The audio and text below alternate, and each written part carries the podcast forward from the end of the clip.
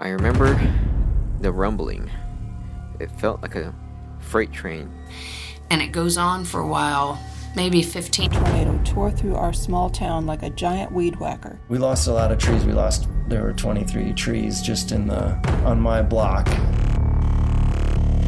This is Design Safe Radio, where natural hazards researchers strive to make our society more resilient to everything nature throws at us.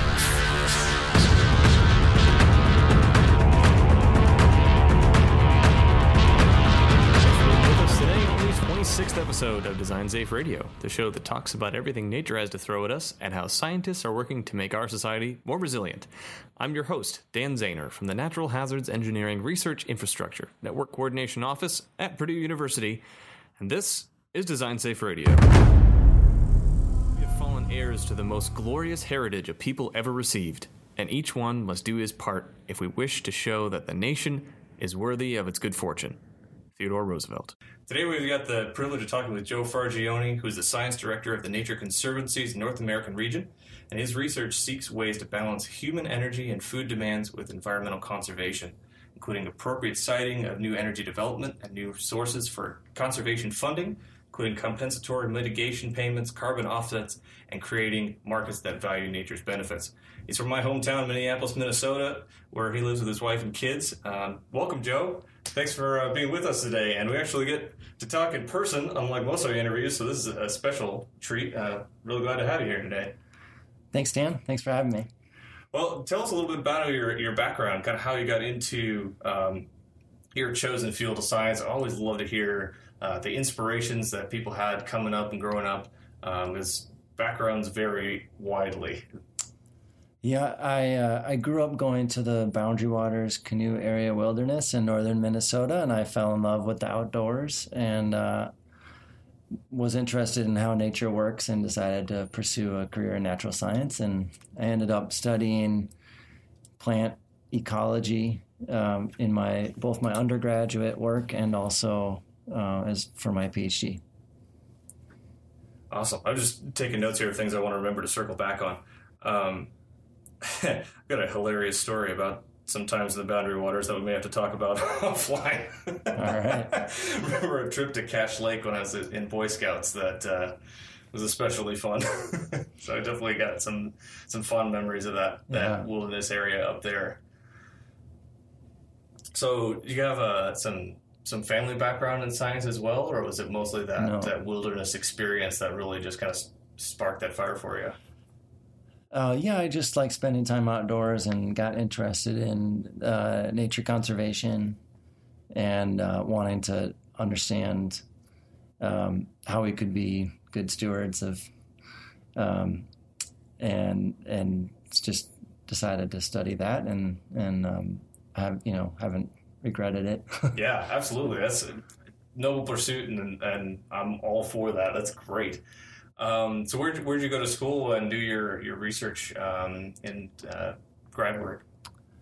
I uh, did my undergraduate at Hampshire College, uh, which is in Western Massachusetts, and um, that that school has a, a unique program where you kind of create your own major and Oh, encourages cool. you to um, to learn by doing in your field. So I got to do some some uh, exciting field work there, uh, both around Western Massachusetts and um, a little bit of work in on the Caribbean island of Dominica. Oh, really?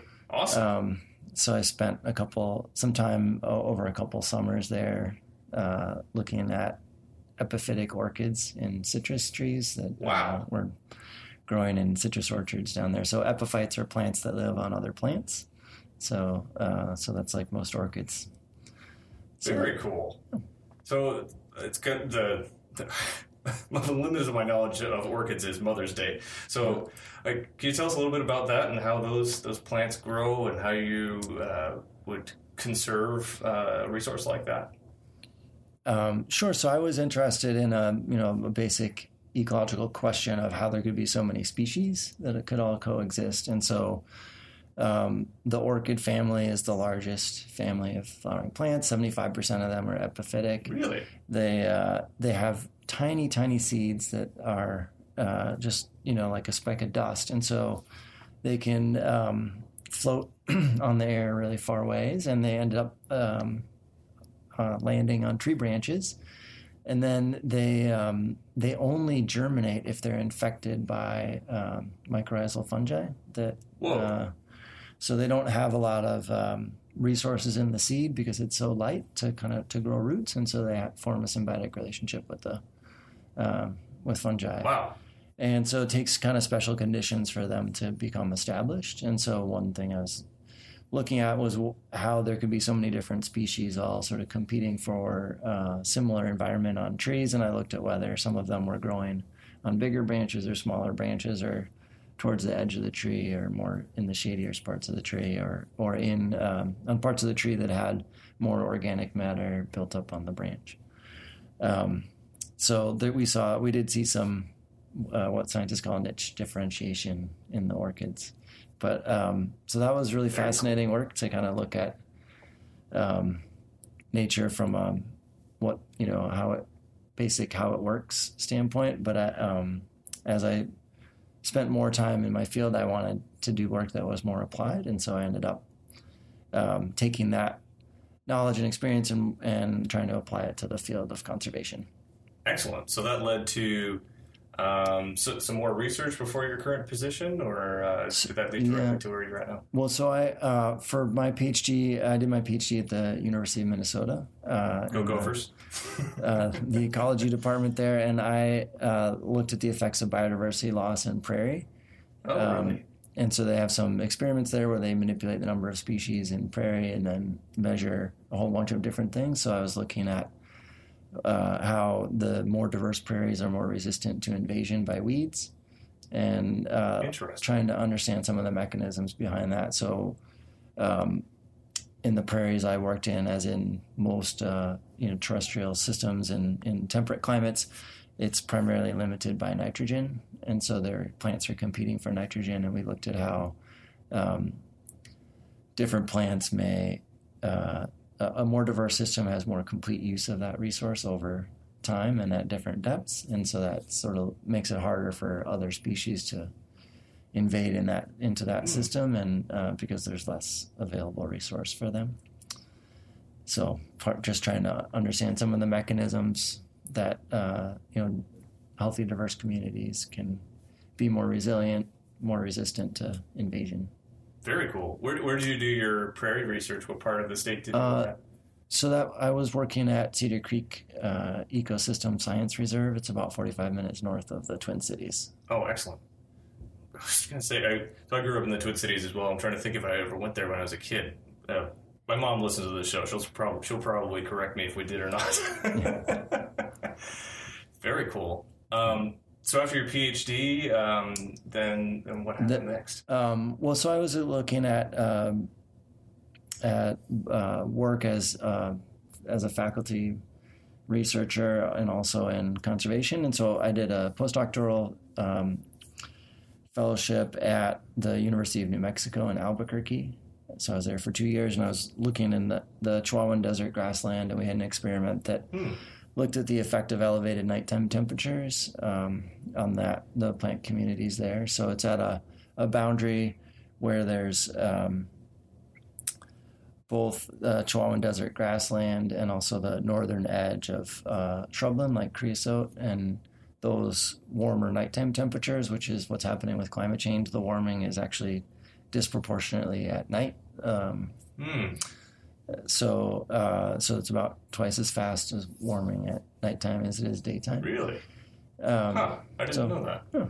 So it's like right. So the sun's it's like a blanket. You know, the greenhouse gases are like a blanket. And it's the sun's not hotter, but so the daytime highs aren't as, as you know don't increase as much, but that that blanket really has a big effect at night. Ah, Um, the- it's just- trap, trapping that radiating heat. Trapping it. Okay, that makes sense. So in places where uh, there are species that are limited by freezing tolerance at their northern range limit, uh, which is was a hypothesis for creosote, we thought we might see some responses of um, shrubs expanding north into grassland. Oh, okay. So you're seeing some species that are that don't don't like the colder temperatures moving further further north as those temperatures warm up, And are you seeing similar species who are more adapted to the cold um, receding in those areas?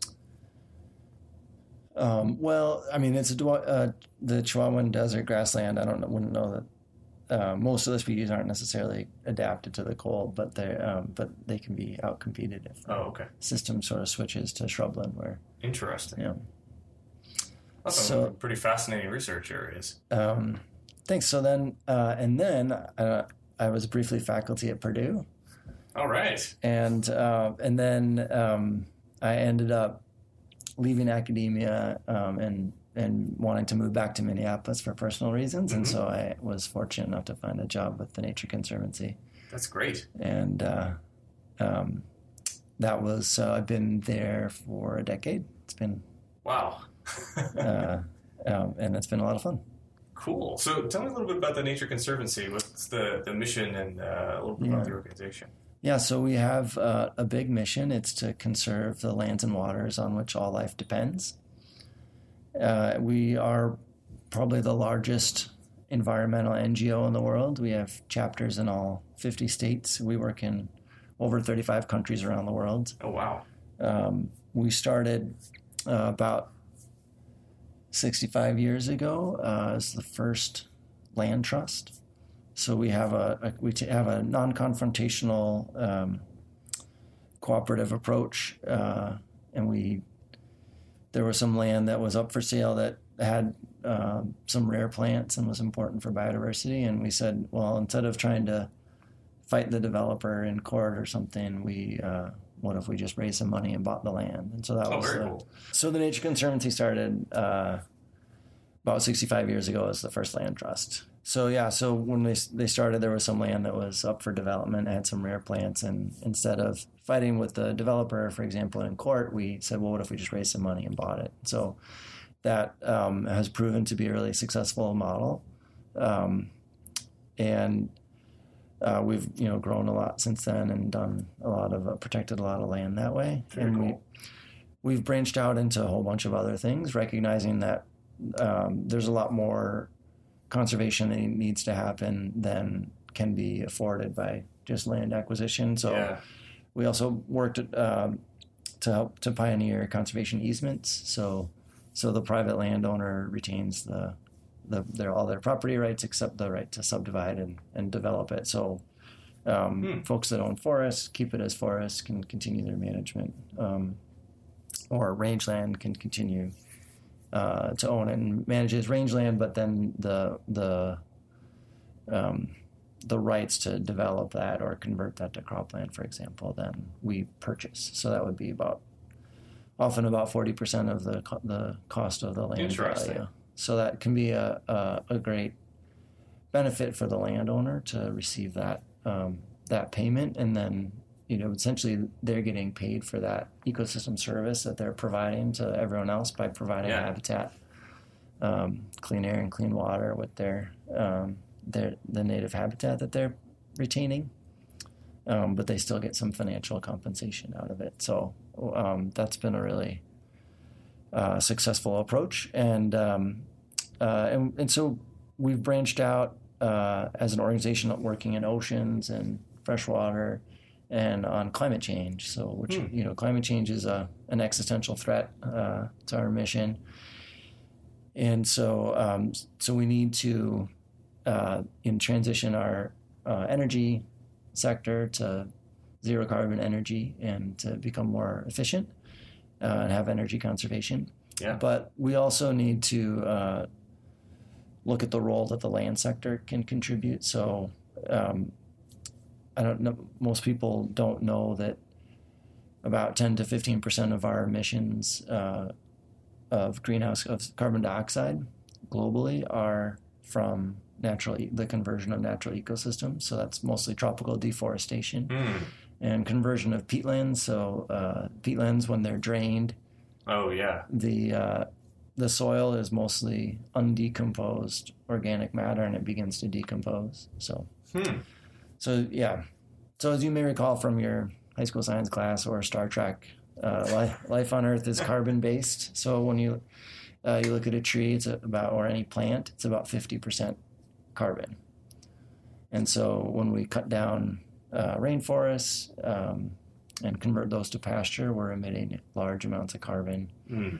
into the atmosphere. And the same thing happens uh, if you think about soils. Um, soils are, mo- you know, mostly the parts of the plants that didn't decompose, and in places that are waterlogged, um, there's very little decomposition that can happen, and so uh, hardly anything decomposes, and you have these um, these peat peatlands that are made up mostly of undecomposed plants. So those are also about 50% carbon. And as soon as you drain, Wow. drain those, that all um, gets emitted to the atmosphere. And those peatlands can be, um, you know, anywhere from a few feet deep to, um, you know, 30, 50 uh, Really? feet deep. Wow. And just all um, all carbon that's Mhm. been being stored there. And do you So- also look at the, the impact to um, you know flooding of communities and, and other kind of erosion type effects of draining those wetlands as well?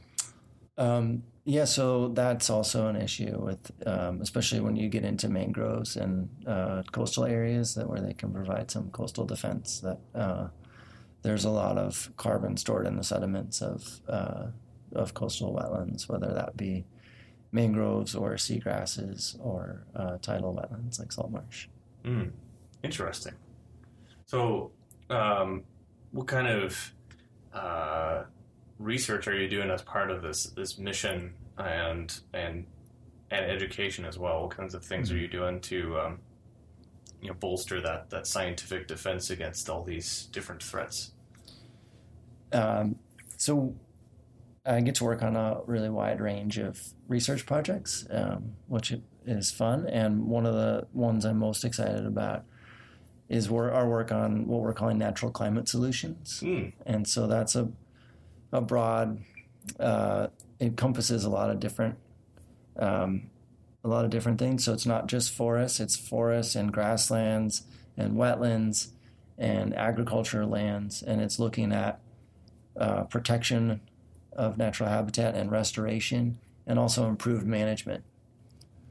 So when you look across all of those uh, different opportunities, um, we they add up. They really add up. So we looked globally. We had a, a paper published recently that looked at this potential of natural climate solutions globally, and we estimate that between now and 2030, that about 37% of all the emissions reduction that we need uh, to stay on track to keep warming below two degrees, we could get from natural climate solutions. Oh, really? Wow.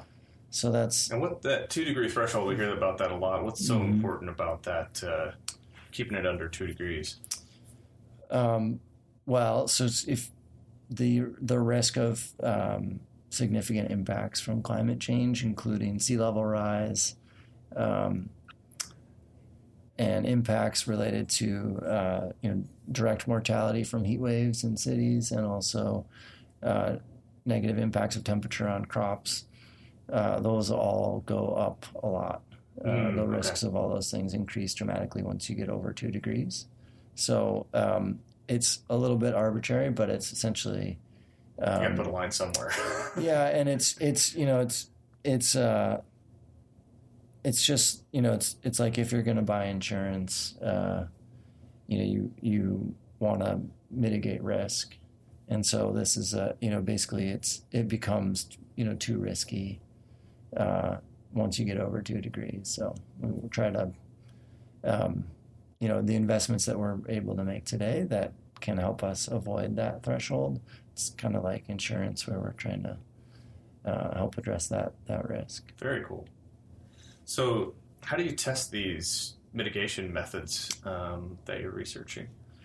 So um, we for these projects they're they're syntheses. So we have a big team. Um, we have on uh, our recent paper uh, that looked at natural climate solutions in the United States. There are 38 co-authors.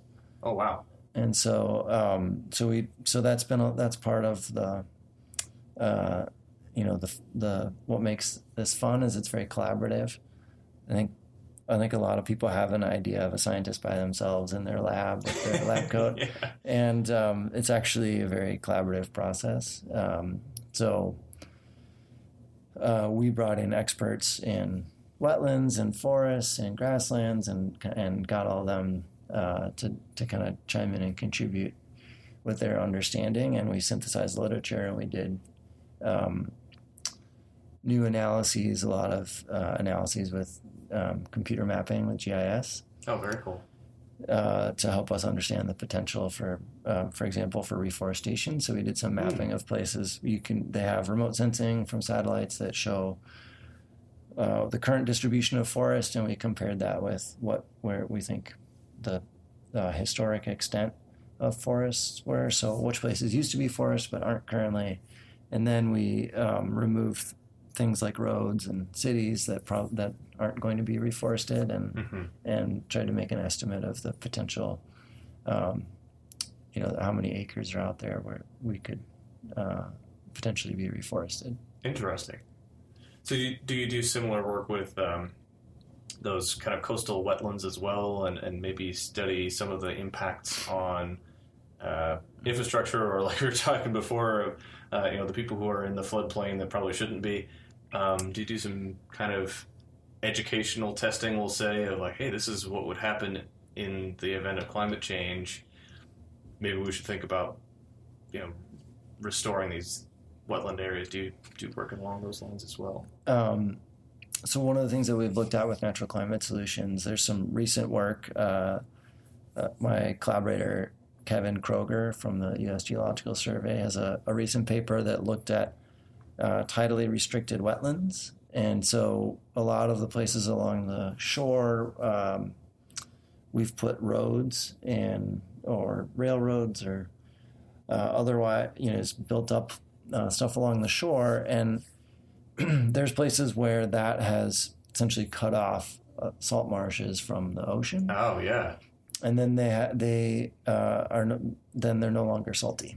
So Right. the fresh water is still coming in, and it kind of you know turns into a, a freshwater wetland rather than a salt marsh. And um, so you might think, well, what's the big deal about that from a climate change standpoint?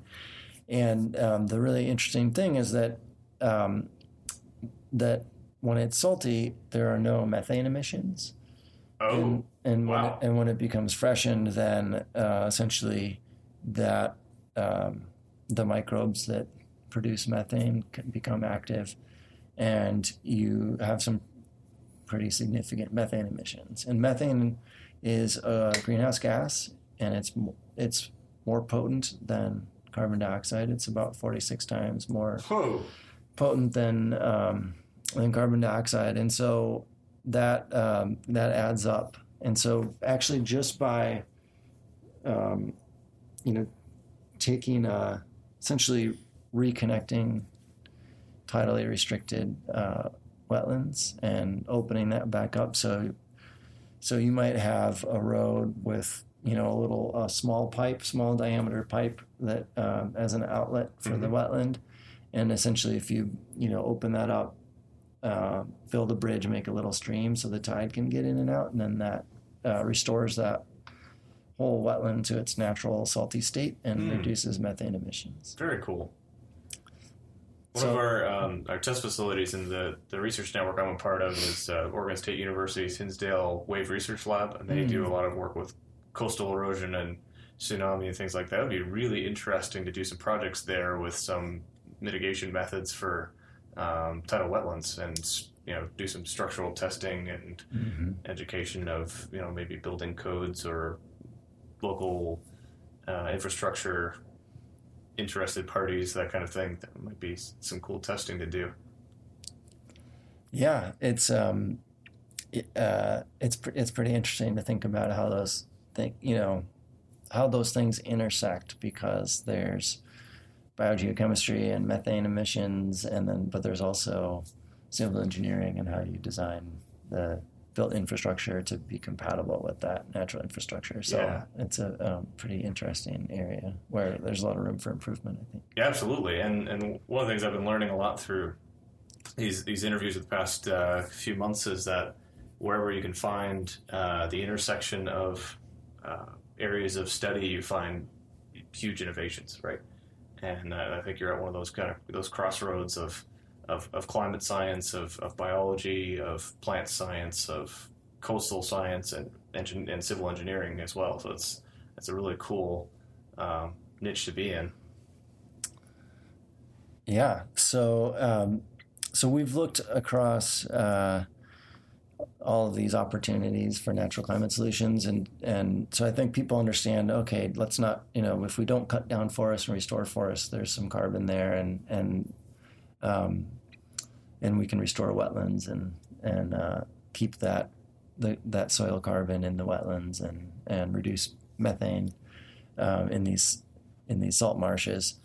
Um, you know, one one approach that people uh, might not recognize is the potential in in row crop agriculture. Oh, really? So there's a couple really uh, interesting opportunities there. One is um, improving the soil carbon, the amount of carbon in the soil, Hmm. and and basically when we convert uh, natural ecosystems to row crop, we've lost. You know, most of those places have been in production for a hundred years, or, you know, or so in the U.S., and and they've probably lost thirty percent of their soil carbon. Oh, really? And so that can be built back up. And one of the ways we can do that is with cover crops. So Oh, okay. the way carbon gets put into the soil is through plants. They photosynthesize, um, Hmm. take it out of the atmosphere, and and then um, when they die or as root exudates, the um, they are putting carbon back into the soil. And so um, right now we're only using that for part of the growing season because uh, you know there's a main crop and we harvest it, but there's other species that uh, you know can grow during the shoulder season, and so you're just essentially extending the growing season, adding more carbon back into the soil. Interesting. And is, does that also have some beneficial effects to, to crop production in addition? It sure does, effects? yeah. So um, we're working. The Nature Conservancy is a technical advisor on this uh, project with the so- the called the Soil Health Partnership, and it's a um, collaboration with the National Corn Growers Association. Hmm. Uh, and there's a lot of great benefits of cover crops. Um, so it builds up soil carbon, which helps with water holding capacity. Um, it can increase yields, and over time, it can help retain nutrients, which Hmm. may uh, make your soil more fertile and and uh, have farmers have to add less fertilizer. And Oh, that's great. so, um, So it reduces costs to the to the farmer as yeah, well. Yeah, so that's so it, there's some costs of uh, you know of planting the cover crops, and the idea is that um, over time, as you build improve the fertility and resilience of the soil, that the expectation is that can be recouped, and so Mm. that's and so part of that ongoing work is to um, to test that. So we've got uh, 110 farmers signed up doing strip trials Oh, wow. as part of that partnership and collecting data on both the um, what's happening with the soil and how that soil fertility may be changing, and also um, agronomic data to look be able to look at the yields and see see uh, where the what benefits we may get from cover crops from a, a yield standpoint, and because that's really the uh, that's what's going to drive adoption is if there's Sure. benefit, and so that's what's really great about these natural climate solutions is in many cases it's very much a, a win-win. So um, you know when you're improving efficiency or improving bottom line, uh, while at the same time uh, having really important benefits for both climate mitigation but also other environmental outcomes. So for cover crops, they take up nitrogen at a time when it might be lost, other like over the winter when it might leach out of that system, and so that's good for the Mm. farmer because they're making that they're retaining those nutrients to use for uh, crops the next season. But it's So I don't have also put down as much nitrogen-based fertilizer the next season. uh, yeah, over time that'll build up the uh, make their soils more fertile, but it also uh, is is preventing that from entering waterways as nutrient pollution. Oh, right. So, yeah. so that's a big another big reason. Uh, Does it also have uh, erosion benefits, uh, prevention benefits? it Uh, does help with erosion. Yep. So um, yep. So there's a good Wow. there's a whole bunch of uh, uh, benefits to cover crops. You know, from a water quality, soil erosion, uh, soil soil health, including soil carbon, um, and soil structure and the soil biota. You know the um, the soil biota. Soils are alive, and so there's Yeah. you know um, th- there's microbes and Yeah, that's something you never really think about, like as a you know non-farmer, non-soil scientist. Like, yeah, soil is a living system. There's all sorts of yeah bacteria and insects and invertebrates and all sorts of things in there. Yeah, yeah, and so that's um, and some you know some of which are uh, helping the um, you make crops, and some of which may damage your crops. So you want to Right. so it's so it's about keeping that that soil healthy, and so we so it's an exciting area. It's there's a lot of interest in it right now because there is such a great potential um, for these multiple benefits. Yeah, Uh, so that's, but it's uh, there's definitely a lot of uh, need for more science and research to make sure that people understand um, the best way to to use them to get the most benefit. definitely. That's really really interesting. I'm gonna have to look into that more. I've got some some family who are farmers, so they'll be eager to hear about that as well. Yeah, Um, it was just just a couple of things before we, we take off here. I know we got um, we got a lot going on this evening. Um, prep for uh, your your time here tomorrow um, on campus, and just wanted to ask um, about a personal experience you had with a natural hazard. I, lo- I like asking about this to, to all my guests because everybody's got a story, and uh, it sounds like you've got a, a pretty good one from uh, a few few years back. um, yeah. Uh, yeah, as we mentioned earlier, I live in Minnesota. Our home was hit by a tornado, so um, I wasn't I wasn't home at the time. Um, but yeah, we had uh, the damage wasn't too bad. We we had a we put up a, a fence and it only lasted two days. So we had to put it back up. Um, we did, you know, one of the um, uh, one we lost a lot of trees. We lost there were twenty three trees just in the on my block uh, in Oh, the wow. city that were in just in the boulevard trees and front yard trees. So we went from kind of living in a um, you know, sort of a closed canopy forest uh, to living in the prairie, basically. um, lost all our trees.